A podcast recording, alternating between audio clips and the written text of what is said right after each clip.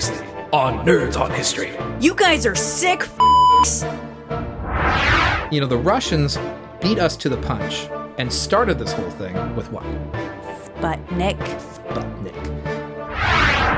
Guys, we got an email from NASA. What? NASA? They need us to fix a space probe. What? That makes sense. I can't believe they're sending us up on a Soyuz! I can't believe they made me a ballistics expert! Danger zone! Alright, we're approaching the International Space Station now. Brian, prepare for docking procedures. Docking procedures, um, right. Uh, question? Yes? Uh-huh. Do any of you, um, read Cyrillic?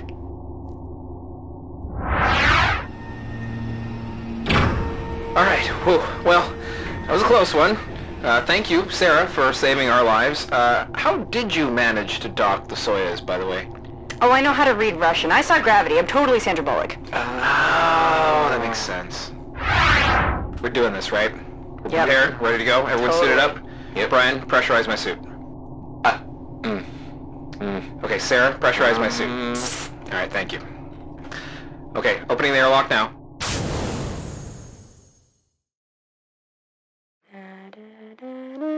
Sarah, focus.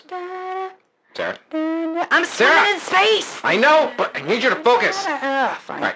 All right, everyone just kind of aim towards the probe and just gently press your thrusters. Okay, very good. All right, coming up to it, coming up to it. Thrust. Brian, focus, focus. All right, grab on it now. Uh. All right, Brian, you're closest. You got to fix this thing. All right, I'll tell you what right. to do. Okay. All right. First thing you need to do is uh, take that wrench you got there. Yep. And you're going to very, very gently unscrew the access nut. Brian, it was the exact opposite of gently. Oh, God. Zero gravity environment, what can I say? Yeah. Okay, well, we, it's fine. We got this. So you see that little that little knobby right there? Go mm-hmm. ahead and just turn that eh, just a little to the left. Okay. That was to the right, and that was a lottle. Um, darn. Oh, darn. It's okay. You know what? Don't worry about it, guys. We've got one last chance to do this, all right? That's it, Brian. We just... Brian, we need you to just... Okay, if you could just reach in there... You guys, and you I'm could just, just gonna punch it. No, no, I'm just no, gonna punch it. Brian, that should fix no, it. No, no. That's, that's you, bad. Don't do that. Brian, look. I just need you to focus, and I need you to use your head. Right, headbutt. Got it. No!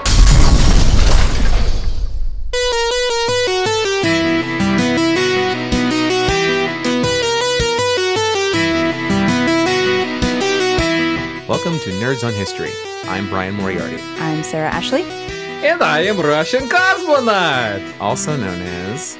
I am Eric Brickmont, ladies and gentlemen. Yay! Yay. I am not a Russian cosmonaut. I've never crashed anything into anything at all. Not even once. Fantastic. I know. But you know what you are? You are a resident expert on space probes and space exploration. That is true. That yes. is true. And frankly, I am really, really excited to hear the second half of this riveting tale. I honestly, even as as excited as I am about, you know, space exploration, mm-hmm. I didn't realize it was going to be as exciting as last episode actually turned out to be. Yeah. yeah, I know. We had to go to space. It was crazy. It was fun. And thank you for joining me on this journey. Uh, yeah. no. Uh, I, I, we've got a, actually a lot of fun with this episode coming up because we're going to talk a lot about Mars, uh-huh. which people have always been able to get behind, even though we haven't always been able to get to Mars very successfully. We'll talk about that. Uh, excuse uh, me, I believe it's known as Barsoom.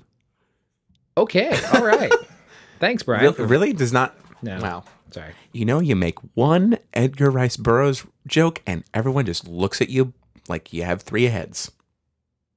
So space probes. Yes, exactly. Uh, and after we talk about Mars, uh-huh. and we're going to talk a little bit about some more of the more uh, current and recent exploration of the uh, of the solar system, uh, with some really neat stuff going on. We, we, we kind of alluded to it last time. Some of the things that uh, our, our younger listeners might also remember as they have happened just in the past, you know, fifteen, twenty years. So we got some good stuff to talk about. But, but we're bef- making history now. We are. And we're going to talk a lot about that, too. Cool. Before we do this, I want to tell you a story.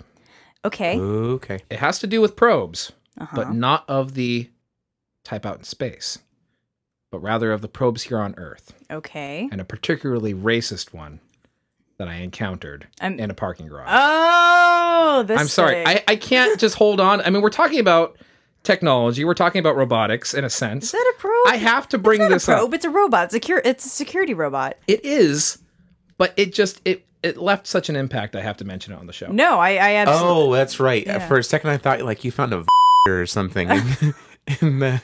Point being, tell the story, Eric. So if you folks happen to find yourself at the Stanford Shopping Center in, of course, Palo Alto, California, and you are on the second level of the parking garage, you will find security robots. These little security robots, they kind of look like... The like, ones that basically there was a big to-do because Google... released these things not too long ago. They've been monitoring the Google campus for a while. Right, right. So. so these things, they kind of look like a cross between a Dalek and a gumdrop. Uh-huh. Uh, and they, you know... Minus the plunger, right? Minus the plunger, right, exactly. And my wife and I, who were just going there to shop, walked by, noticed them, were very intrigued, went over, took some photos, along with several other people nearby. Mm-hmm. And uh, no, no problem. Everything was going just fine until my wife walks up to the robot and it flips out. It's got these blue lights on it. They they turned red, like robots in movies that are evil mm-hmm. always turn red, and an alarm went off. Uh, I thought it interesting, though, because I looked around. I noticed the only not white person was my wife. We've established this on the show before. My wife is originally from Mexico. I believe this robot was racist. Yes, because it was... A white family did not have any issues. And they were walking up to it, taking pictures with it, hanging out with it, no problem. You didn't have any issues with it. None at all. Got within a couple of feet. And then after you guys, an Asian family went up. Yep. No issues. No issues. And here's the thing. I started to videotape the, as it was happening, and it stopped. It stopped. It was totally cool. The video lasts for one minute and six seconds. As soon as I stopped videotaping it, it started again with its racist rant oh and it God. going off with its alarms and the red lights and all this. And Martha and I, we couldn't believe it. So we walked back to our car, and from the other side of the car, then I take another video of it while it's flipping out. Uh-huh. And I got that on video. And another family, also of the Cauc- Caucasian persuasion, walks over there, and it's totally fine with them. Ladies and gentlemen, racist. we need to stop racism in robots. Racist right now. Programming. Racist programming. Now, the funny thing is this was this was security probe number four. Security probe number five was right next to it, disabled. And I have a theory. I believe number five got wind of number four's racist attitude and tried to put an end to it. And it ended up deactivating it. Mm. Yeah. Futurama drama, folks. I know. So let this be a lesson to everybody. We need to remove racism from everything. Yeah, including I mean, our let's robots. Not teach our security robots to racially profile, shall That's we? Right. Now that I've completely derailed the show, yep. let's get back to it. Okay. So Space. Where did we leave off last time? So uh, last time we left off with Voyager one and two, leaving the solar system, soon to leave the heliosphere to go into interna- international space, sorry, interstellar space. International space, where all laws are gone. You can gamble, you can drink. It's no holds barred, ladies and gentlemen. No gravity either. Hoo-hoo. So essentially, uh, we we put an end to the exploration of the nineteen seventies of the outer solar system. And now it's time to focus a little bit closer to the inner solar system for a little bit, right? So we have those lovely rocky little planets like Earth, Venus, Mercury, Uh, and, of course, Mars on the farthest outskirts of there.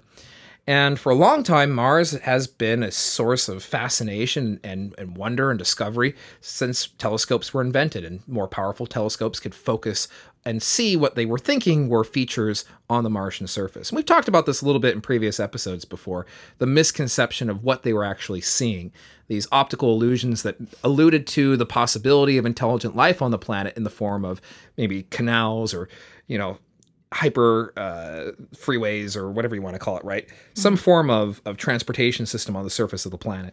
Further misconceptions came along with uh, these differences in the kind of changes and hues of the planet, making them think that maybe these were different seasons on the planet and different, you know, states of vegetation and growth. Mm-hmm. So obviously people have been kind of pondering and wondering, could there be intelligent life on Mars, and mm-hmm. our only way to really find out for sure was to get closer and take some pictures. And as we talked about in the previous episode, we did that. We did these flyby missions, right? Mm-hmm. But they didn't really reveal what we were hoping for. Instead, there was this kind of cold, barren, seemingly lifeless landscape for us to to go and further explore if we so wish. And the Russians definitely took that on as being their big focus for the nineteen sixties. Mm-hmm. They really wanted to get to Mars, and they sent a lot of stuff to Mars. And, you know, they had the the the, the very, I don't know how I want to say this, um, honor, I guess they had the honor of being the first man-made object to get to Mars. But they crashed into it. But they crashed into it, as we established. So like those Russians. In the previous episodes. And it's not so much that they meant to crash into it. It's just they... Oh, they, Eric, do they ever really mean to crash they them? Just, they just wanted to approach it very, very quickly. We're just saying, Russia really likes crashes. It's why everybody's got a GoPro on their dashboard. Years, years from now, you're going to find, like... just declassified documents from the Russian space program. And we're going to find out that their launching system is essentially a cannon. Yep. uh, so getting to Mars, as we've all learned, is not the easiest thing to do. Landing on Mars is even more difficult. Uh, but we have succeeded, and we've succeeded very, very successfully from the nineteen seventies onward. And we thank nineteen seventy-five for being the year that we were actually able to land something, uh, or I should say, get to Mars and prepare to land something on, on the surface. And I'm talking about the Vikings one and two probes. Now, these were a huge step forward technologically for NASA. They were actually pretty large landers. They had a lot of instrumentation on them, over thirty-four instruments uh, with the two of them combined, right? So you're dealing with a lot of technology. And uh, after a lot of failed attempts to kind of get stuff there, we finally figured it out, and we finally almost made it happen. And here's the worst part. We got there. We got into orbit. We got ready to go down, and we realized that we were in the absolute worst possible place to do it. Because now we were actually closer, so we could take some more detailed pictures of the surface of Mars for the first time. And we had these great proposed landing sites uh, in theory, but actually getting them down there was going to prove to be pretty damn difficult. So it was kind of heartbreaking, because after getting there, it took all this time then to figure out where they were actually going to put them down. Uh, finally, they settled on it, and July twentieth, nineteen seventy-six, Viking one made its landing successfully, did not crash, did not burn, and September third, nineteen seventy-six, Voyage, uh, sorry, Viking two followed in suit. Now, and this is, and the Voyager, or sorry, the Viking lander is where we got the first soil samples. That's right. Mars, right. That's the first time we ever analyzed the, the soil of Mars. Now, mm-hmm. the Russians were all set and ready to beat us to this a few years earlier. In fact, they had successfully landed probes on Mars, and we got the first almost picture back from them.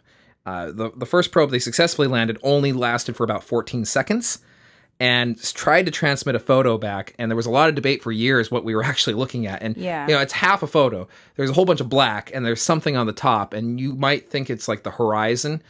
But further examination has proven that it's all just kind of static garbled. and garbled photo. Okay. So there's nothing the, really and that substantial. Was, that was Mars three in nineteen seventy-one, right? That's right. Okay. So they got really, really, really close. And then they did it again, and they got really, really close. But it... It crashed on landing and wasn't going to be able to, to do anything. So Viking was the first real viable, super awesome probe to actually make it on the planet. Because now we got a chance to see the surface of Mars, and your imagination just goes wild. I mean, the photos are still, they still hold up. Even though we've sent so many more probes of such more sophisticated, you know, photographic equipment there, they still really hold up. And there's these really beautiful, striking red colors of the red planet, and you just can't you can't you can't argue with that. It's impressive. Hmm. It's very impressive. But that was really just to get our feet wet, right? Getting to Mars is cool, but people had long wondered, once we get there, can we go and explore? Can we really explore? Because rovers have been sent to the moon, and that worked really successfully during the space race era, right? But would we be able to do the same thing with Mars? And it was going to take a long time before we were really confident to get there, and a lot more failures before we were actually able to make it work. But uh, we did see, going forward, and we're going to jump forward a little bit in time here to nineteen ninety-two, with Mars Observer, which was supposed to be the next great thing to Mars. It was going to orbit the planet. It was going to provide a much more detailed survey of the planet like we've been doing with the moon. Uh, it cost us one billion dollars to put it up there. Did they and... book a movie star? I'm just saying, so, if it's the follow-up, you've got more money. Right, right. More hype. You yep. need to book a bigger star so as the villain. They got Clint Eastwood. Oh, okay. That's pretty good. But oh. he had another arrangement. He double booked. Ah, scheduling conflicts. Yeah. Son of uh, a so they got a young Carrot Top who was doing some great stand-up at the time. And, you know, they figured I I red hair, red planet, right? Uh, and uh, unfortunately, because of just the, the level of of obnoxiousness that comes off of him, it caused the probe to malfunction. You never go into space with a prop act. You I'm don't. Just you just don't. I'm just saying. Uh, and as a result, it was a one billion dollars failure. Ugh. It got to Mars. It was great. It was all ready to go. And uh, and it failed to do anything after that. So it's did just, it just die when it got there? Yeah, or? it failed to send back any kind of any kind of confirmation and signal. We knew it was there, but we just it, it just wasn't working. It didn't power on. So that sucked. And it was a big, big hit to NASA because it seemed like we finally got things right. And then this went and went really, really wrong. So thanks, Carrot Top. Uh, but that's okay because we would be able to save it. And we'd save it in such a spectacular way that we've just been sending bigger and better things to Mars ever since. And of course, I'm talking about Mars Global Surveyor, which also went with Mars Pathfinder. They were a pair, a couple. Global Surveyor pretty much took over from where Observer failed, right? Its goal was to do the exact same thing, and it actually continued in operation until two thousand six. Wow. There's another probe that's now since out outplayed it in terms of its uh, longevity, but it was there for quite a long time, and it did a lot of really amazing things. I mean, it watched the w- weather patterns on Mars. It, it examined its atmosphere, it examined its magnetic field, and its its very weak magnetic field, which which is why Mars is the way it is right now.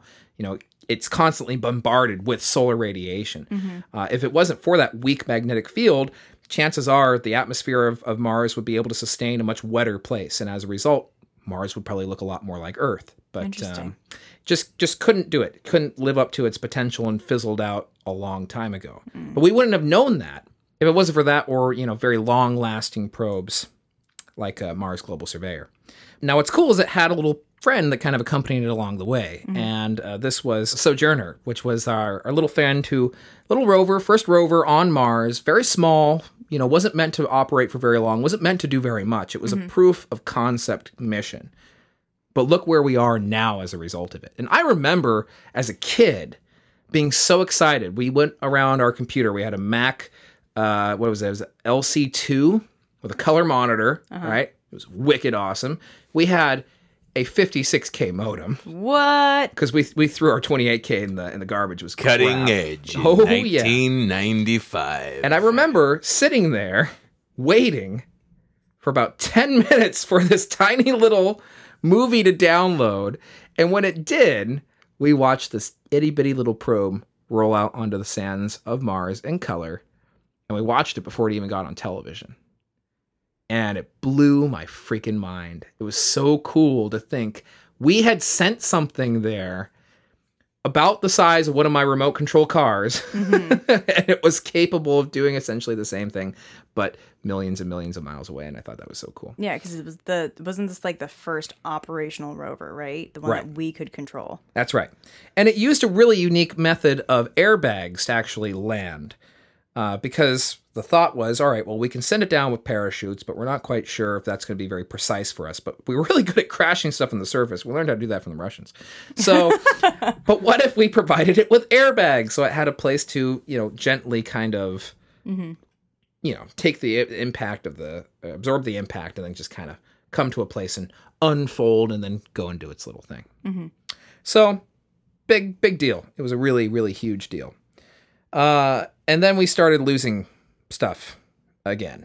NASA had a couple more very disastrous uh, launches in nineteen eighty, in nineteen ninety-nine and nineteen ninety-eight uh, with the Mars Climate Orbiter and the Mars Polar Lander. Mm. Both were failures. very mm. expensive failures. And again, NASA was under a close microscope. Why do we keep spending lots of money if we can't successfully get to Mars every single time? Right. And this has been one of the biggest hurdles that NASA has always faced when it comes to government funding, right? Mm-hmm. How do you do it successfully and cheaply uh, and not waste the taxpayers' money? And I, I know this is my opinion. I know I'm just kind of throwing it out there. But folks, building these spacecraft is just as important as sending them out to do the actual mission. Okay, you learn a lot in that process. You have to go back and periodically refine that process. So, you know, even if it doesn't make it and doesn't make it to its objective, which sure is disappointing, you still learn a lot in the process. Just throwing it out there. Okay. Okay. Thank we you. heard you. Thank you for the message. Take a deep do you breath. Feel better? I do. Great. I do, actually. I feel a lot better. Thank you. The twitching in my eye, the murderous rage, it's, it's gone. Yeah. I don't know where it is. The more you know. Uh, let's talk a little bit, though, about Mars Exploration Rover. Okay. Because, ooh. Oh. Ooh, I get tingles. Spirit and Opportunity. Those names sound familiar to anybody? Yes. Yes. Brian? They sound like America. Oh, right. Yes. two thousand three marked probably one of the most exciting periods for, you know, Mars exploration, period, right? Because not only did we send one rover, we sent two. What? What? And they were actually the size of like uh, a really big dog or maybe like a really, really tiny car. Uh, somewhere in between that. I know. Like... Somewhere in between a Great Dane and a Volvo. I think we have our episode title. No. um, they're, they're, they're not huge. They're like a, they're golf cart sized, if you will, maybe a little smaller than that. But what they did was extraordinary because the planned mission was only ninety days. Okay. That's it. They're going to land them in two different areas. Their goal was to look for geological evidence of water on the Martian surface. And they were only expected to last for three months. That was it. But they were like the Energizer bunnies. They right? just kept going and, and, and going, going, and going. And one of them is still going to this day. Really? Opportunity is actually still in operation today. Clearly it sees that one. Oh, uh, this is all I have to contribute, guys. And you're doing a great job at it. Being arrogant. Hey now. uh, essentially, Spirit, you know, gave it its its best. It kept going until two thousand nine, which is, you know, pretty impressive. Uh, unfortunately, it got stuck. And Opportunity is still working, but one of its wheels is jammed up. So it's literally just kind of dragging itself across the Martian surface, just leaving just, like, just leaving trails. It's not like going in circles or no, anything. It's no. not it's like, like the Long John Silver of space probes. Yeah. It's not like a Roomba that just got stuck in the corner. It's like, yeah, yar, hey, those are really reliable, okay? Uh, uh, yeah, that's true. I'm just yar, saying. Young Opportunity, you be smart as paint, yar. Smart as paint, yar. Still going. Sorry. I... You right. really have that little... Con- Brian's like, I time. haven't talked in a while. Thanks, though. I think there was something in the water I drank today. It tasted funny. Anywho, the point is, they went sorry. there, and they're still conducting pretty amazing science. And this is pretty impressive because, you know, during the Martian winters, they weren't quite sure how well they were going to hold up. They were solar-powered. So, you know... As the Martian winter picks up, there's some pretty serious storms that kick up on, on you know, the, the Martian surface, and they deposit a lot of dust and, and what have you. And, you know, they just kind of literally brushed it off and kept on going, which is pretty cool. In two thousand four, Opportunity actually discovered geological evidence that water once flowed near uh, kind of a rocky outcrop uh, on Mars. Yes. So how, I think is the question that would come up. How are they able to prove that water was had run through there? Geology is your key to it all. Okay? Okay. You can see the the evidence of water left behind in, in the soil and in the rocks, and the evidence of chlorine uh, located near what looked like a very ancient riverbed okay. proved that there was once at one point in pools? Mars's ancient history. Swimming pools? Swimming pools. And yes. movie stars. Chlorinated swimming pools. Uh, and so not- what you're really saying is that Mars was like Beverly Hills, California. Yeah, pretty much. With plastic surgeons and everyone. So uh, it's, uh, it's believed that the ancient Martians actually had the highest rate of breast augmentation of any other ancient alien species that once inhabited the Is that uh, how the they died system. Out? It is true, yes. Yeah. Uh, silicon poisoning so, is uh, very, very disappointing. So, but quite seriously, silicone poisoning. Silicone? Silicone poisoning. Silicone poisoning. Well, they were silicon-based life forms. Oh. So it just, yeah. it, it, it just, that's never going to work. Well, there you go. uh, so quite seriously, though, so mineral deposits. They found traces of mineral deposits that didn't seem to make sense to be there, so therefore they could... Well, they made postulate. sense to be there if it was an ancient riverbed. So, exactly. So they postulated that the way it could have gotten there was by water flowing. Or I should actually say it was actually on the, the crater or on the rim of an ancient lake. Uh, but rivers once, you know, flowed into that, obviously. So got it. So you they were also able to find like geological indentations in in the earth that would have made sense to have been a body of water. There, there's a lot, even looking from orbit, that indicates that there was once water flowing on the surface. Okay. There's there's a lot of indication for that. Very ancient water, though. We're talking yeah. about, you know, billions of years ago. So this was this is not any time recent. However, Mars Reconnaissance Orbiter, which got into orbit in two thousand five, has actually shown evidence of some sort of flowing liquid on the surface of Mars. Okay. Could it be water? Could it be liquid methane? Uh, difficult to say, but there seems to be actual flows on the surface of Mars. Liquid or methane. So it's actually like the, the swamp in Labyrinth. Or maybe. Yes. Maybe. It was soda pop. All right. So, ladies and gentlemen, if you my hear any brief, weird my, cuts, it's because we decided yeah. to cut Brian out of the episode. Absolutely. My brief, totally. fleeting moment of intelligence mired in stupidity now. Okay. It's not like Wonka Factory, okay? Oh. There's no... It's not made of candy. There's no Space soda pop verse. Can we get back onto the topic, ladies and gentlemen? Yes. Thank you. I'm, I'm sorry. I just, this is kind of amusing. I'm you know that, that murderous feeling that disappeared? Yeah. It's suddenly back. I don't know why. I can't Urge to it. kill. Just get Rising. Just You just get used to it when it kind of goes to a steady stream. Oh. Yeah. Okay. It, it's just kind of like your ears always ringing. Hmm. That's what that's like. Thanks, Sarah. Sarah, the expert on murderous rage. Our local sociopath. Go on. All right. Uh... I will say, though, that, that Spirit and Opportunity did so much for NASA. They showed that you could get a huge investment out of what you're putting into it. Way bigger than anyone ever thought. And you take all those failed missions that happened before that, and you consider how much Spirit and Opportunity have made up for that. You kind of break even, in my opinion. Uh, and, you know, there were a lot of failed missions that happened. One of them, Beagle two, which was actually sent by the U K uh, and the European Space Agency, was recently rediscovered by Mars Reconnaissance Orbiter that is still doing its thing. Uh, and they, they, they found where it had failed. You know, it kind of came down and it landed, but it failed to deploy completely. But the camera was so high in res- resolution on this thing that it was able to actually pinpoint where it was and take a snapshot of it. So they didn't completely fail. They landed mm-hmm. and they started to unfold. They just didn't unfold completely. Oh. And that was cool, though, for the Beagle team to be able to to look at that and know that they made it to Mars. They made it to the surface. They almost got it going. And that's a lot better than never knowing what happened to it. And also that it was a complete and total failure that like it right. crashed and burned or skipped off the atmosphere or something. So... You know, it's funny how some of our successes continue to kind of verify that not all of these failures were complete, complete failures either. Yeah. Which is kind of cool.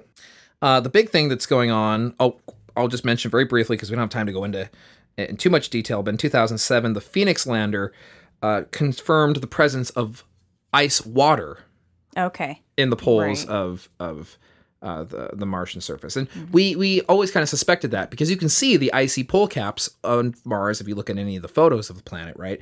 But we weren't sure if it was water or what exactly we were looking at. Uh, and we proved, in fact, that it was water, which is good.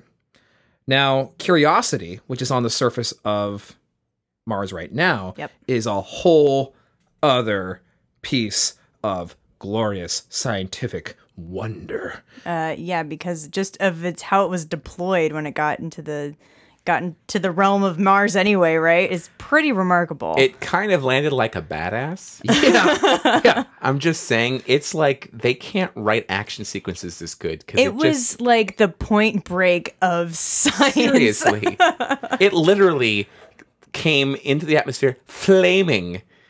And then it's like these badass parachutes come out and it makes this perfect landing.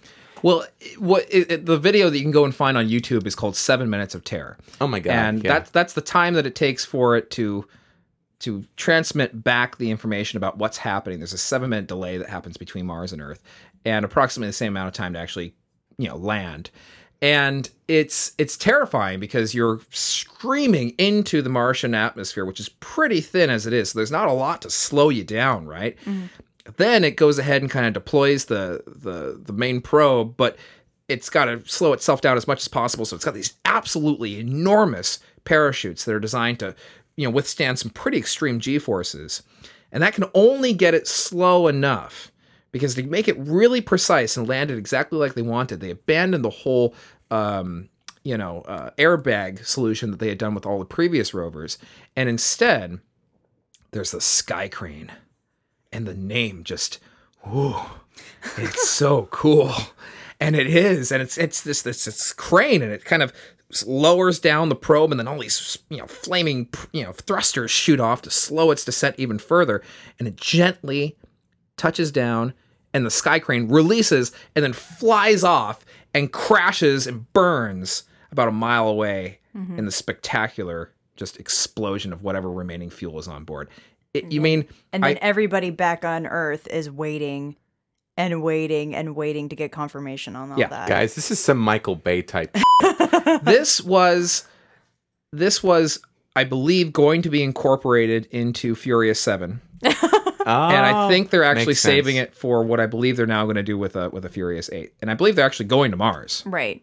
Because uh, it makes it's, sense. It's, it's the next logical conclusion in the future. There we go. Yeah, yeah, um, totally. Vin Diesel, you know, I mean, he, he has, belongs in space. Yeah, he, no. It's black. I live my life Riddick. a quarter mile yeah. at a time, but now I just do it on Mars. uh, Can you imagine? I'm sorry, tangent. Can you imagine just his car like re revving through the canyons of Mars, running over to the Curiosity rover, running over to the Curiosity rover, because they can. Yep. Because yeah. they because science. And then for some reason, there's an excessively long runway on Mars, too. And then The Rock shows up again. Yeah. In a spacesuit with a bazooka. Right. Don't know why. As one does. Yep. Yeah. Anyway. Anywho. The the point is, the, the amount of scientific equipment that's on this thing is unprecedented. Uh, it can travel a lot faster and a lot further than any other rover that we've sent there before. It is nuclear powered. So it's not going to, you know, shut down anytime soon. In fact, its batteries could probably last anywhere between twenty or thirty years. That's assuming that the mechanisms on board last that long and it doesn't, you know, like fall into a gully or something like that, which is pretty unlikely. And it is um, pretty badass. It's doing all the stuff that we want it to be doing, and it's going to keep doing it. So check back for more. Before we say goodbye to Mars, though, because we got to move on, uh, I do want to acknowledge something recently that the Russians have done. And that is quite possibly one of the greatest named missions of all time. I am, of course, talking about the Phobos Grunt mission. the, I'm sorry, the what? The Phobos I am Grunt mission. Phobos Grunt. Phobos Grunt. Okay. Uh, so this was a very ambitious mission launched on November eighth of two thousand eleven.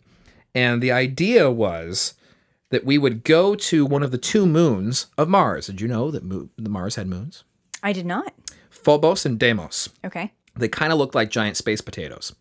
And uh, they were captured moons. They were asteroids that got a little too close and kind of, kind of decided to stick around.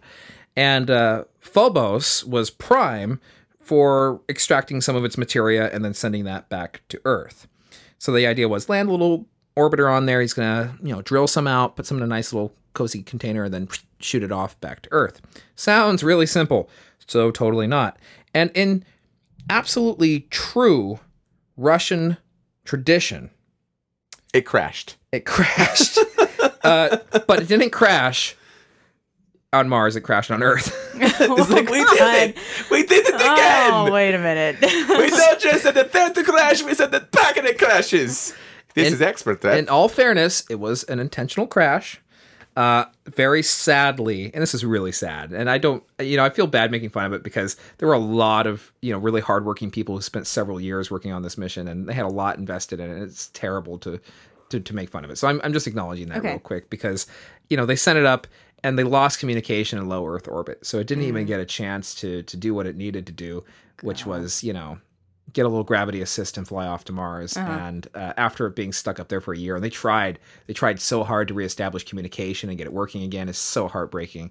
Uh, they decided to intentionally bring it down. So that sucks. But it still has credit for having one of the greatest mission names yeah, yeah, in all of absolutely. history. And thanks to Guardians of the Galaxy, it just, it's so much more relevant. Right. Now we all know. Phobos Grunt. Uh, I, I've heard rumors they're going to try doing it again. So we'll see. We'll see.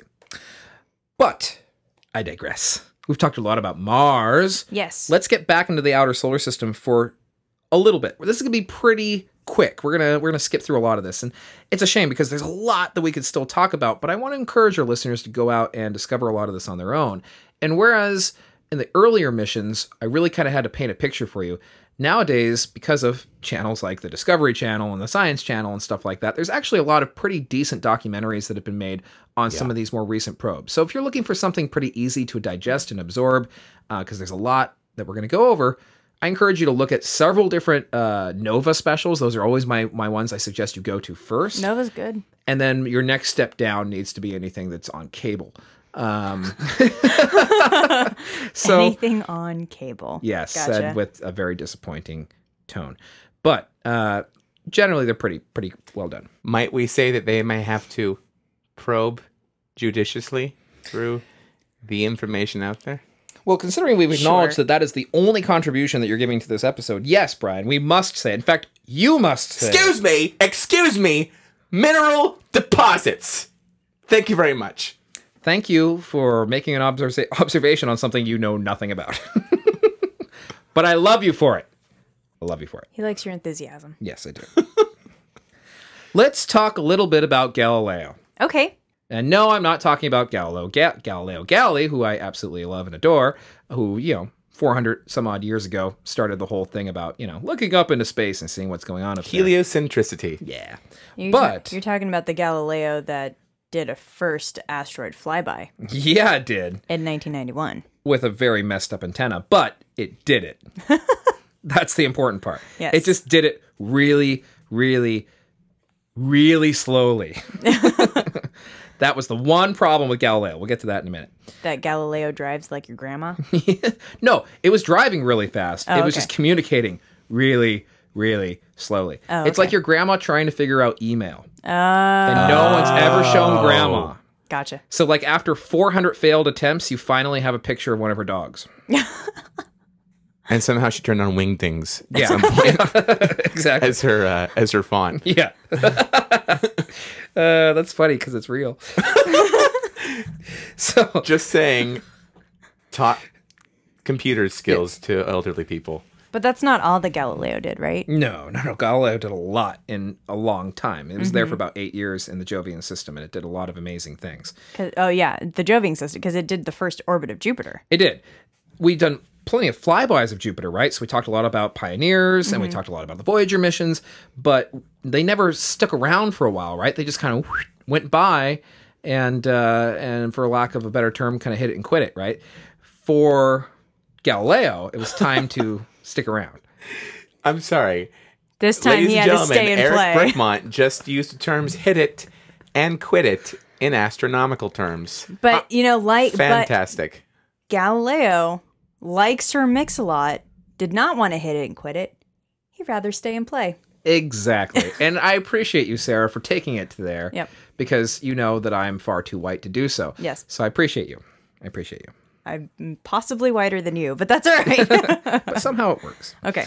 Anywho, Galileo, originally called Jupiter Probe one, which doesn't have a very great, you know, it sounds like a nineteen seventy. It has a very Calculon kind yeah, of thing. Yeah, exactly. It's nineteen seventy space uh, sci-fi show kind of name yes. to it. Thank God they renamed it. What is it. The next one? We shall name it Jupiter Probe two. That's genius. So Galileo, of course, named in honor of Galileo Galilei, who yes. discovered the four Jovian, moon, Jovian moons around Jupiter. Mm-hmm. We talked about that last time. Uh, this fantastic, absolutely extraordinary little spacecraft went out there and was equipped with a lot more scientific instruments than had ever been sent out into the outer solar system before. In particular, it has these amazing high-resolution cameras and, you know, was a bit of a shutterbug. We got a lot of really close-up pictures of the Jovian moons. We understood a lot more about Jupiter's atmosphere. We believe that there's actually kind of a liquid ocean beneath the surface of Jupiter, and we're going to prove that soon, hopefully prove it soon, when Juno makes it there. We learned a lot about the largest of these moons, uh, and particularly their possibility for future, you know, exploration and habitation. Wait, back up a yeah. second. You said liquid underneath the surface of Jupiter? Yeah, underneath the cloud layer there. There could very well be a liquid ocean. So we, we may determine that it's not really a gas giant. It actually has like a Well, a it's still it? gas. It's like a liquid gas, if you will. Okay. Yeah. Okay, so it wouldn't actually have like a surface necessarily, per se. Uh, no. No, okay. no, no. I mean, there's probably a rocky core at the center of Jupiter, but there's also this kind of murky liquid-like gas that could very well be laying underneath that as well. So we're going to figure out a lot okay. more once Juno gets there, which is one of the more recent probes that will be arriving shortly, and that's going to give us a whole lot more information. Got to wait till two thousand sixteen for that one. Okay. Um, but like I said in the last episode, we're going to peer through those clouds and really understand. Yeah, I mean, Jupiter is just fascinating. Like the fact that that red dot is a hurricane that's been happening for how many centuries? We don't know. Yeah. For as long as we've been able to observe Jupiter, it's been raging as this massive storm, um, you know, yeah, larger than Earth. So it's it's pretty impressive. And it is a really trippy and kind of crazy place. And there's a lot of stuff that we're continuing to discover about Jupiter all the time. But, uh, you know, this is also the first time that we saw a comet strike another object, in particular, like a gas giant, uh, the Levy-Shoemaker comet. I remember when that happened. That was a huge thing. Uh, we uh, Galileo observed that, as did the Hubble Space Telescope. And most importantly, was really looking at these moons and discovering that they themselves have the possibility and almost certainty of liquid water oceans beneath them. And we're talking about liquid water. Wow. Similar in its composition to salt water and very likely possible to hold life. Aquatic what? life forms? We don't know. We don't know. And the other funny thing about Jupiter, you know, it's so massive. It puts out... You're Eric, you're playing with my emotions. I know I am, just a little I bit. I want Jovian space fish. You could very well have it. It could very well exist. Fish. And I'm not kidding. There's a very real possibility, particularly on a place like Ganymede. So Ganymede, the largest of the moons, actually larger than Mercury, has a magnetic field. And that's really critical and important because the amount of radiation that's being put off by Jupiter is frying all of these moons around them, and would make it very difficult for life as we understand it on our planet to exist, but not impossible, in particular if there's a magnetic field helping to protect against some of that radiation. Can Jovian space fish be like a Doctor Who episode? Because that sounds awesome. It might have been actually in the nineteen seventies. Really? Okay, good. I'd have to go back and review. Jovian space sushi. The Doctor would never partake in that. Yeah, probably. He'd not. Just have some jelly babies. Yeah. But the Master would, wouldn't he? Ooh. That's true. You will order the Mogro. You will obey. uh, yes, and bring him wasabi, please. Yes. um, but Ganymede, Europa, Callisto are all potential places for life. More so Ganymede and Europa. And this is big. This is going to be the future of Jovian exploration. More and more is the scientific community urging NASA to send something beneath the ice. We need to get down there, and we need to explore these, you know, subterranean oceans. We need to figure out what's down there. Because we know on Earth, if you go down to some of the greatest depths where the pressure is extreme and the heat coming out of thermal vents is, you know, ex- extreme. I'll just throw it out there. It's the only word I got for it right now, folks. Uh-huh. Uh, life exists down there. Microbial yeah. life exists. The possibility of it existing on these places, on these other worlds, I think is pretty high. Let's get out there. Let's go back to Jupiter in a big way. Let's make it happen. Yeah? Yeah. Agreed? Yeah. Listeners? Yeah. All right, perfect. Yeah, let's Thank go find some listener. space flesh-eating bacteria and, and, and bring it back to Earth, and then we'll all die. That does, that does also, it does also kind of, you know, ruin my hopes for Jovian space mer people, but, you know. We're right. getting into Brian's weird fantasies now. All right. So um, what I, else is going on out there? Well, I just want to say one last thing that I think is very, very responsible. Listeners, I am so sorry. One this last is your first thing. episode. I do say a lot more interesting things than this. this it's true. We, this we've had at least three or four exception. episodes that prove that. Yeah. Yeah. Sorry, Thank you. We have at least four episodes yeah, where yeah. I've said things that are really smart. Yeah. Eric's got a lot to say. Let him say it. Sorry. So, I will say well, this one last thing about Galileo is that's how responsible NASA was, knowing that we're going to want to go back out there and search for future life, not wanting to contaminate any of these other worlds with bacteria that could have taken a ride with Galileo and survived through the back vacuum of space. It was decided in two thousand three after, you know, fourteen years in space and eight years doing its thing around Jupiter, to crash it into Jupiter, into its clouds, and have it, uh, you know, die in a really spectacular death um, at the speed of over thirty miles per second. Whoa! Which is kind of fast. Yeah. yeah. A little bit. Yeah. So, super exciting. Super duper, super, super, super duper exciting. Wow. Uh, let's talk a little bit about Magellan real quick. I'm going to go over this one real fast because it is pretty significant to our understanding of Venus, which is back in the inner solar system, right? So join me as we come back to the inner solar system. We're bouncing all over the solar we, system. You know, you just kind of gotta. Okay. Just the way you gotta do it. Uh, Magellan was a really interesting... Ma- I, okay, yeah. but Magellan was an extended multi-year orbital exploration of Venus, right? It just kind of, did it really, it didn't land, it just kind of circled around? Right. Or, okay. It's an orbiter. Yeah. But its primary purpose was mapping the surface of Venus. Uh, and it did so by being able to peer through the clouds of Venus and giving us our look of its of its surface. And that was something that people have been wanting to do for quite a while. And the Russians really tried a lot. They sent a lot of probes down there to try to get pictures, but it wasn't going to give you a comprehensive overview of the planet, its former volcanism, or even potential current volcanism, Uh, which we're discovering now is a possibility. There might be a little bit of rumbling going on underneath the surface there. And this is all this is all around nineteen ninety, right? Yeah. That so eighty-nine is when it left, and uh, it it did most of its stuff in, in the early nineties there. Uh, but it continued for several years. I mean, this is a big process, right? Mm-hmm. But what was really cool about this is it proved that aerobraking was a perfectly viable way of slowing down a spacecraft. So aerobraking is actually something that... Um, had been proposed in science fiction for a long time and proven to ex- to work with, with Magellan. The idea was you can send probes very fast to other planets, but when they get there, how do you kind of get them to slow down and not just fly right by? Uh, so the trajectory was planned very, very, very carefully in order to get it to go into the atmosphere just enough to create some drag and start slowing it down and then get it into orbit that way. Interesting. And if you don't do it right, you're gonna screw it all up and it's gonna burn up and and you just failed horribly. Okay. So it was a bit of a risk, but it proved that aerobraking could be a very successful technique, and it has been used uh in the future ever since then. So Magellan, I'm just kind of giving it a real quick pass by. We got to fly by this one as we continue on our trip here. Yeah, I saw, you saw what I did there. Yeah, I did. Um, but nonetheless, extraordinarily important, and if you want to see some pretty trippy, awesome pictures of Venus, you can thank Magellan for it. Just Google Venus surface and you'll see it.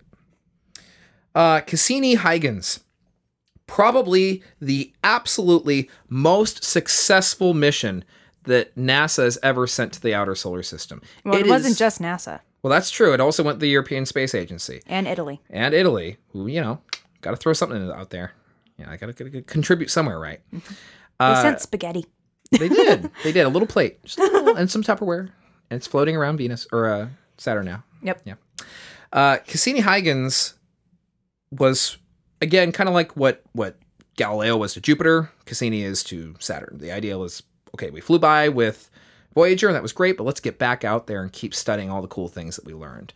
And some of the most breathtaking and amazing photographs that have been taken in the two thousands have been taken by Cassini. Just these incredible views of Saturn being backlit by the sun, uh, seeing its rings in all of its glory, discovering new rings, discovering new moons, uh, discovering the way that those interact with one another. I mean, so many amazing things happened during this trip. It's it's hard to really to really go over and pick just one, but the thing that's most obvious that you have to focus on is Titan. So Titan, which is the largest moon orbiting Saturn, is a pretty incredible place. This is another place that we think life might exist on. And we know that Titan has these, these oceans of liquid methane. And they are um, they're pretty incredible because they cover a large quantity of the, of the surface of, of Titan. So there's a good chance that you might be able to find something somewhere, right? You just got to get back there.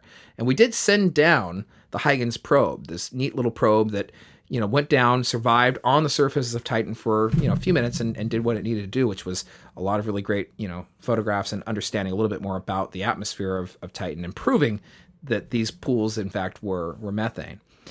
And it, it doesn't sound like it's all that significant, but if you go online and you watch the video of the descent mm-hmm. of the Huygens probe, you can just see how spectacular it really is. I mean, it is a truly alien landscape, like nothing else in our solar system. And just for time context, this happened, um, it did its first orbit to Saturn in two thousand four, and it did the soft landing on Titan um, in two thousand five. That's right, launching in, in nineteen ninety-seven. It takes time to get out there, folks. Takes a know. minute. Yeah, yeah, it's not, not a quick process.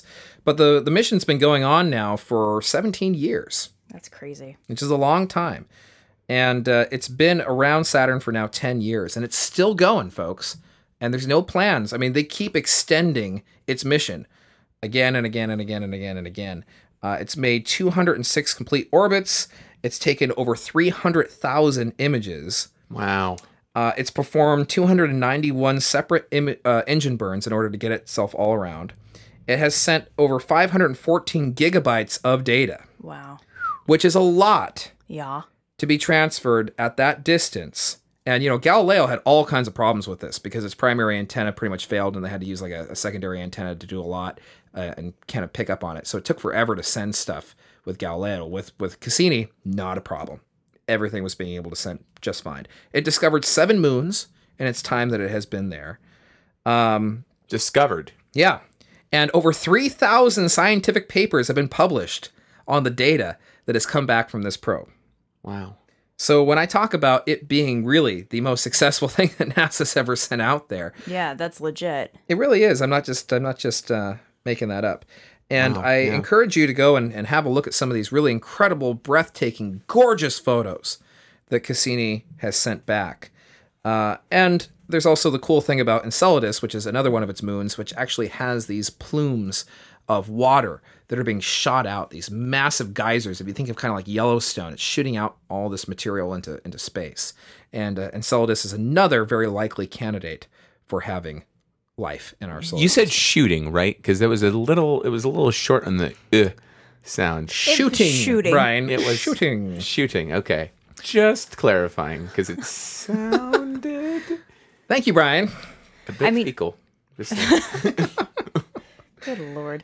Moving right along. Moving right along. Uh, a couple of notable mentions here. Uh, the Messenger probe, which has just recently met its death on the surface of Mercury, uh, spent more time around Mercury, examining Mercury, than any other probe had in quite a long time. In fact, nothing had even been there since uh, nineteen seventy-five when Mariner ten flew by. Mm-hmm. So it had been a long time since uh, we sent anything out there, and uh, it was the first spacecraft to ever actually orbit Mercury. Yeah, I did that in two thousand eleven. That's right. So that's happened pretty, pretty, you know, recently, uh, and really provided some pretty breathtaking and amazing photographs of the... I mean, it really Mer- pays off yeah. to take all your probes to, like, you know, photography classes and stuff like that. I'm hearing, you know, that's... You got to start them early.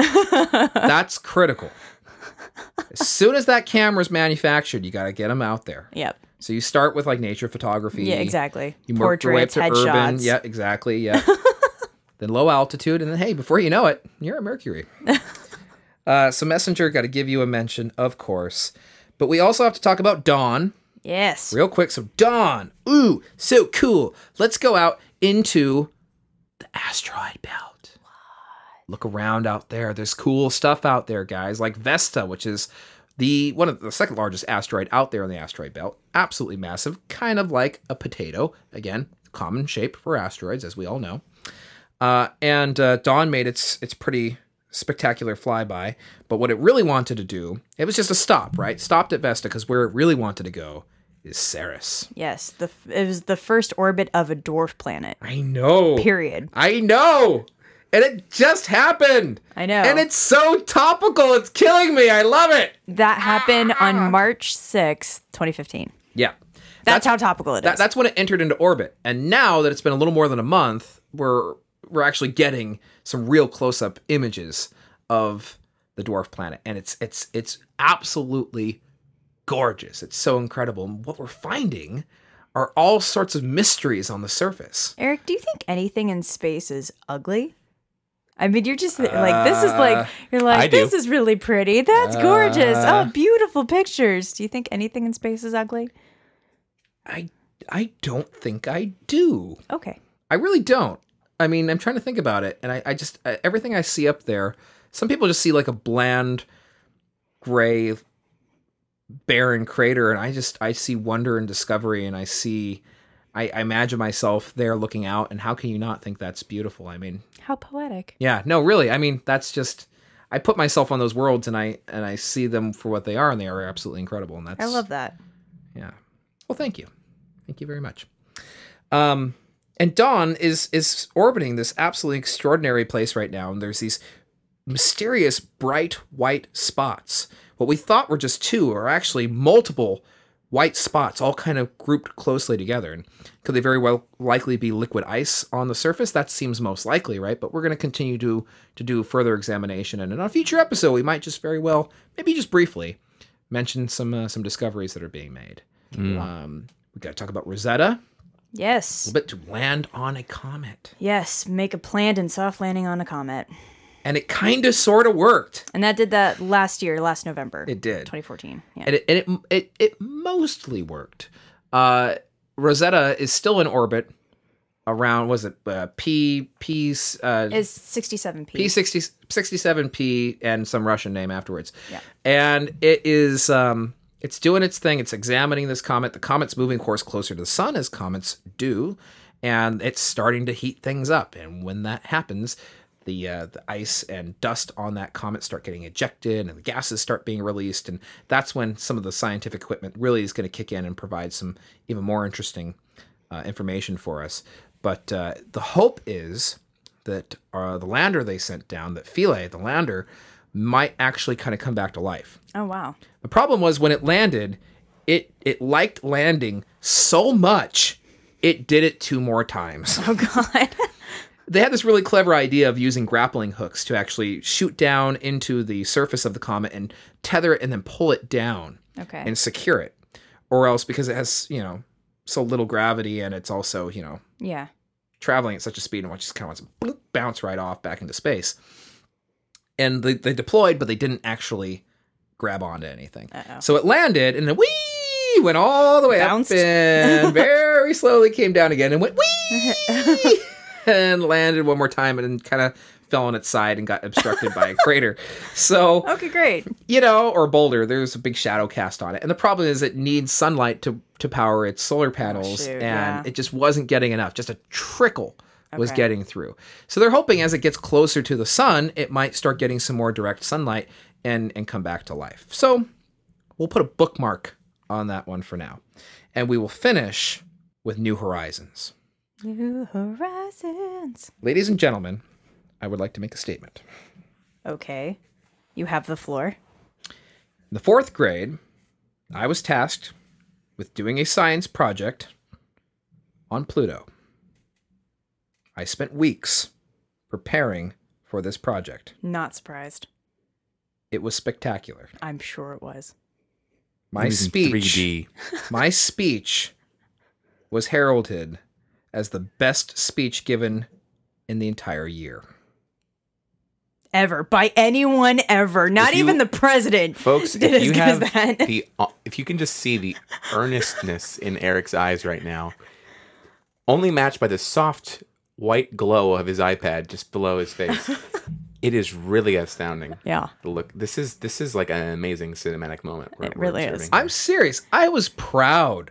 I was so proud to talk about this glorious planet. Yep. They almost gave him the Nobel Peace Prize. Almost. I was on the list. I was robbed. Thanks, Obama. What? Doesn't matter. Keep going. And um, I'm saying that you didn't get awarded. Thanks, Obama. Never mind. Continue. Anyway. Yeah.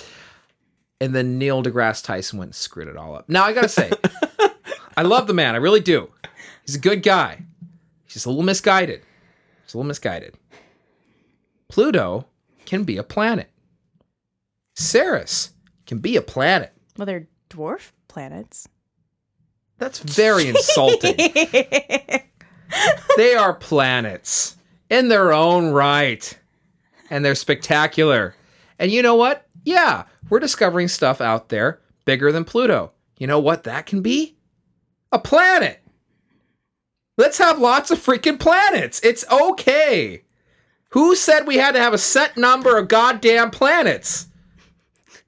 But nine makes it just sound so well-rounded. But there's not anymore. That's my point. Well, you got to keep things even, too, so eight makes sense. No! Have fourteen, have fifteen, have twenty. Who cares? Don't demote a planet.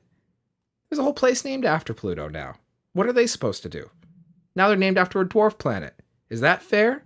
I don't think so. Did anyone think about that community? No. Well, I did, and my dad did too. And my dad happens to feel the same way about this that I do.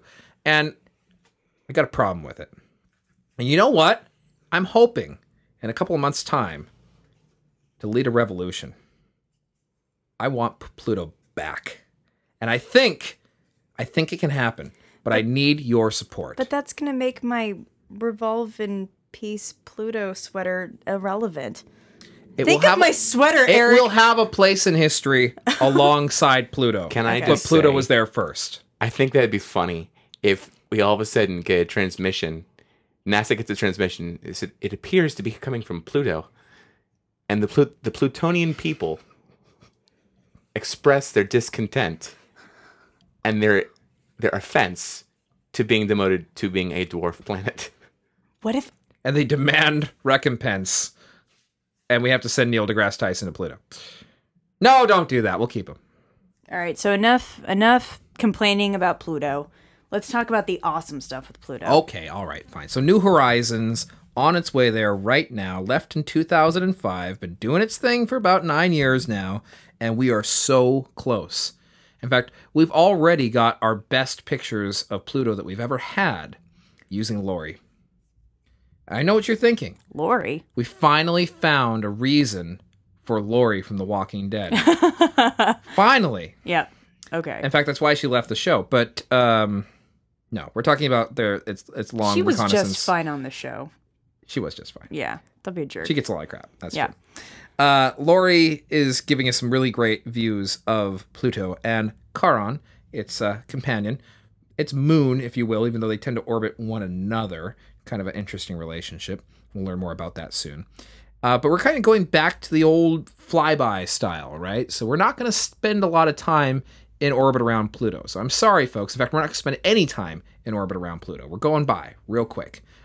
But for those first few months where we're, we're getting, getting real a close. A lot of awesome pictures. Oh, my God. It's going to be gorgeous. And, and it's we're looking and we're seeing that it's not exactly a blue planet, right? Like, everybody always kind of thought it was blue.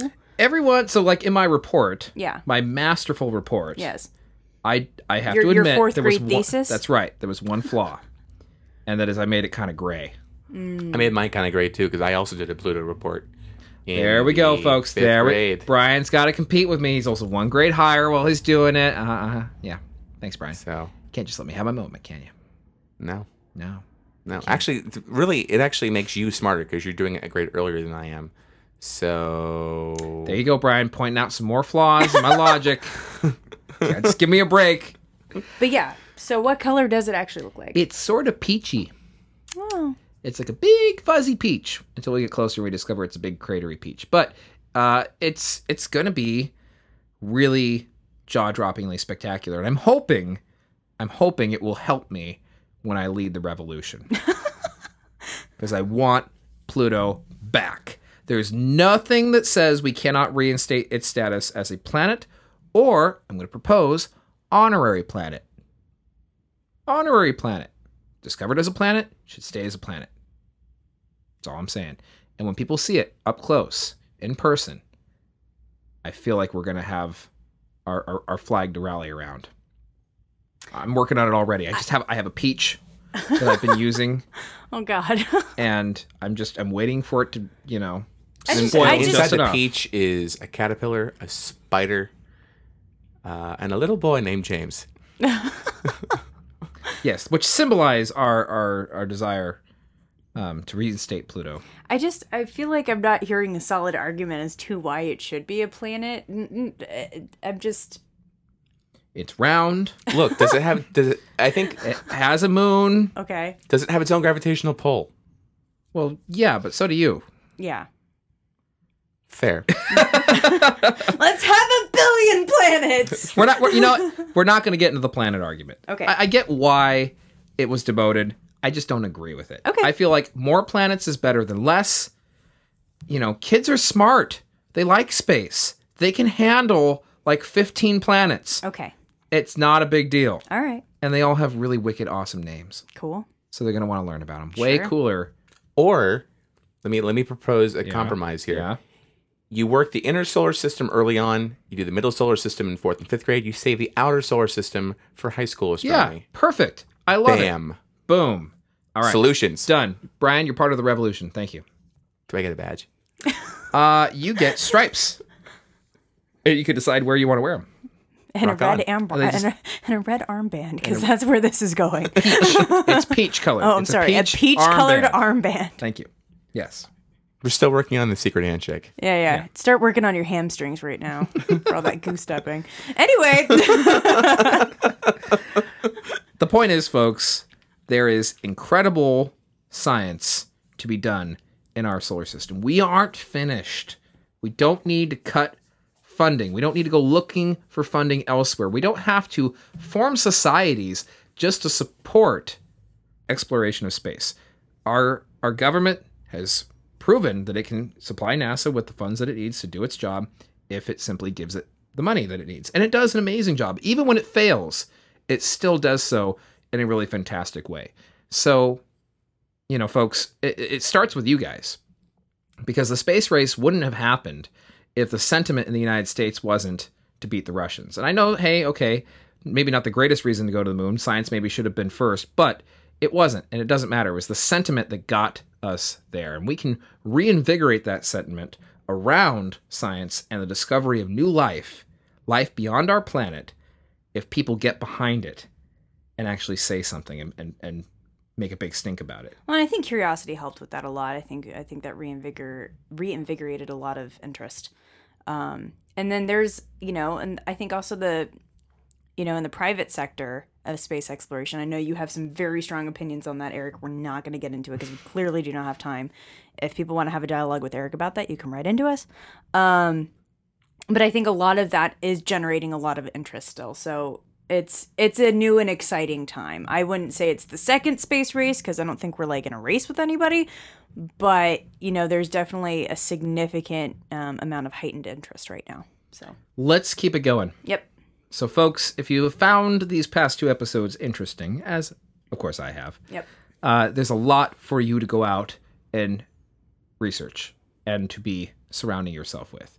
And there's a lot of great ways that you can do it. There's a lot of local planetariums. There's a lot of local observatories that I'm sure that are nearby that can give you a lot of great insight into all this if you want to kind of have firsthand experiences. If you're in the Bay Area, there's all sorts of cool places that you can go to, like Lick Observatory, Chabot, uh, the Academy of Sciences. You can go check out uh, Jet Propulsion Laboratories. They have a place where you can go and kind of uh, visitor center where you can go and visit. You can go to Moffett Field. So that's just here in the San Francisco Bay Area. And we know, of course, our listeners are from around the world. So go out, seek these places, learn, and continue to support, inspire, yes, and explore. Dig through the depths of the internet. And also, um, write into us and let us know, hey, what are the really cool um, ways that you can observe space stuff and learn about um, space exploration and planets and stars and all that stuff in your neighborhood? Let us know, and we'll share it with everybody. And a big I'm sorry to everything else that I wasn't able to mention over the past two episodes, because I know, I know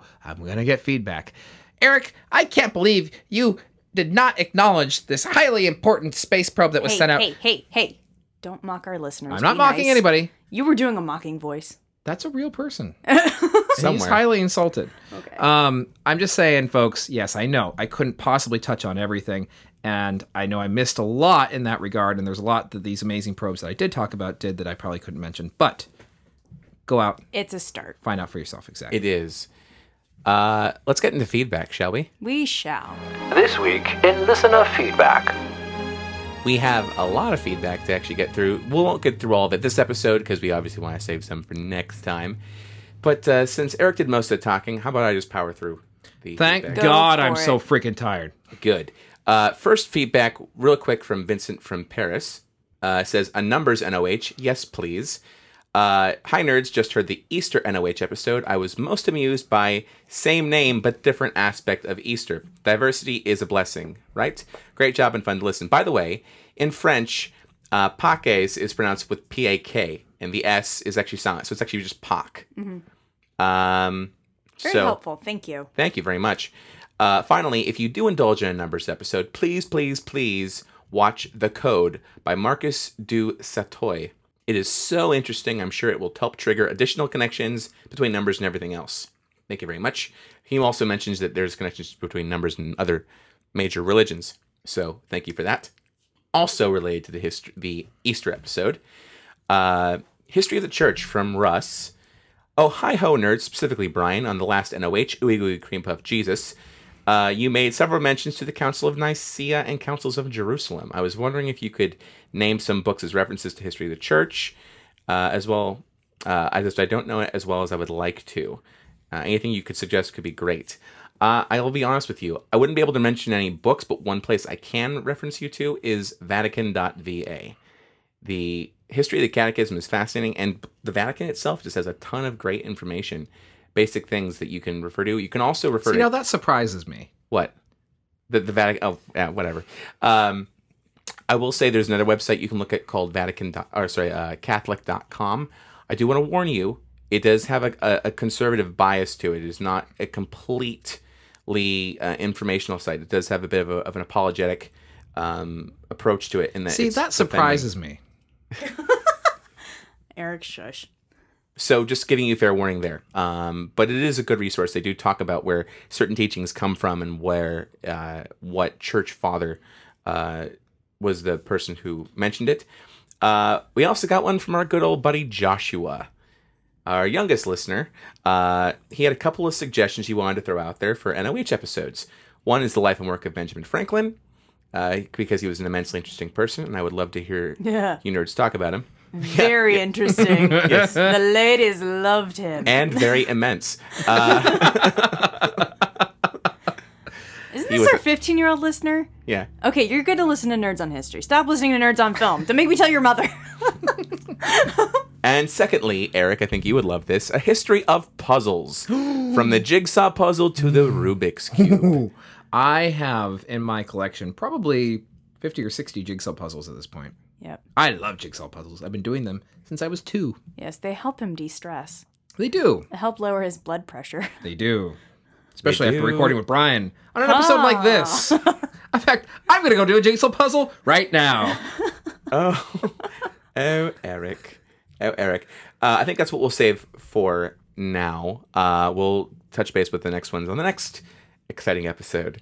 Um, thank you guys for your feedback. If you do want to give us more, you can do so by going to nerdonomy dot com and clicking on the Talk to Us link. And tell us, Sarah, what else can our listeners do when they go to nerdonomy dot com? They can also dig through our backlog of episodes. There's a lot to catch up on. If you guys are new listeners, you can go to our merch page and you, merch page, and you can buy a t-shirt. You can um, find any sort of little button that says donate. And give us just a little bit of cash. We wouldn't hate it. Um, if you don't want to donate to us, I also suggest you can um, pop over to your favorite charitable website and donate to Nepal. They need a lot of extra help. Um, other things you can do, you can uh, visit us on Facebook. You can visit us on Instagram. You can visit us on Twitter. Just search Nerdonomy. You'll find us, I promise. And while you're um, checking us out, head on over to iTunes. Give us a review. Couldn't hurt. And also tell your friends about us. Spread the word of nerd. We've got a lot to say, clearly, and we want to tell it to everybody. So help us out. Folks, this is episode one hundred eighteen, just to give you a heads up. There's a whole wealth. The, now the full backlog is now again available on the iTunes Ooh. Store for you to... Thanks for that, Brian. You're welcome. Uh, for you to enjoy and, you know, tell your friends about. Yeah. Plan on, put it on at a poker party. I guarantee it's going to go over famously. Yeah. Especially at strip poker. Yeah. All right. Ladies and gentlemen. It is that time. It is that time. So, nerds, until we meet again, stay nerdy and tune into our next exciting episode. Same nerd time, same nerd channel, nerdonomy dot com. Bye. See ya. Space.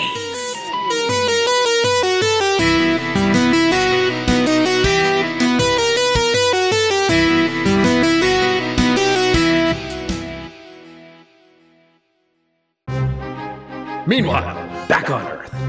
Wow, what a wacky adventure that was. I can't, I can't believe we got out of that. I told you guys, headbutting solution. Clearly. Who who, who would have figured? Yeah. That's insane. Does anyone else feel like something's missing, though? Uh, spectacles, testicles, watch and wallet. No, we're good. No, um, I got all my stuff. Wait, wait, wait. I... What's, that, what's that sound? Whoa! Whoa! What the... Brian, is, is that, that your phone? Yeah, that's definitely my phone. Uh, hang on. Uh, hello? Hello? Uh, hello? Hello? Hello? Hello? Hello? Yes, hello, you hear me, yes? Uh, yeah, you're coming in loud and clear. All right. You left phone on space station.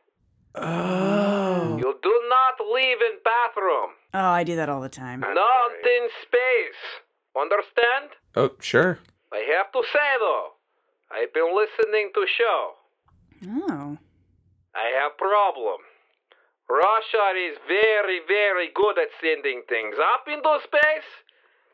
Russia is very, very good at bringing things down from space. No, you can't argue with that. Yeah, yeah. Yeah. Uh-huh. That's right. Thank you. I have a little bit of listener feedback. Uh, I actually got to go. Uh, see you later. Bye. Wow. Well, I will say this. The screen isn't cracked. Hmm. Go Apple. Go yeah. Russia. But mostly Apple.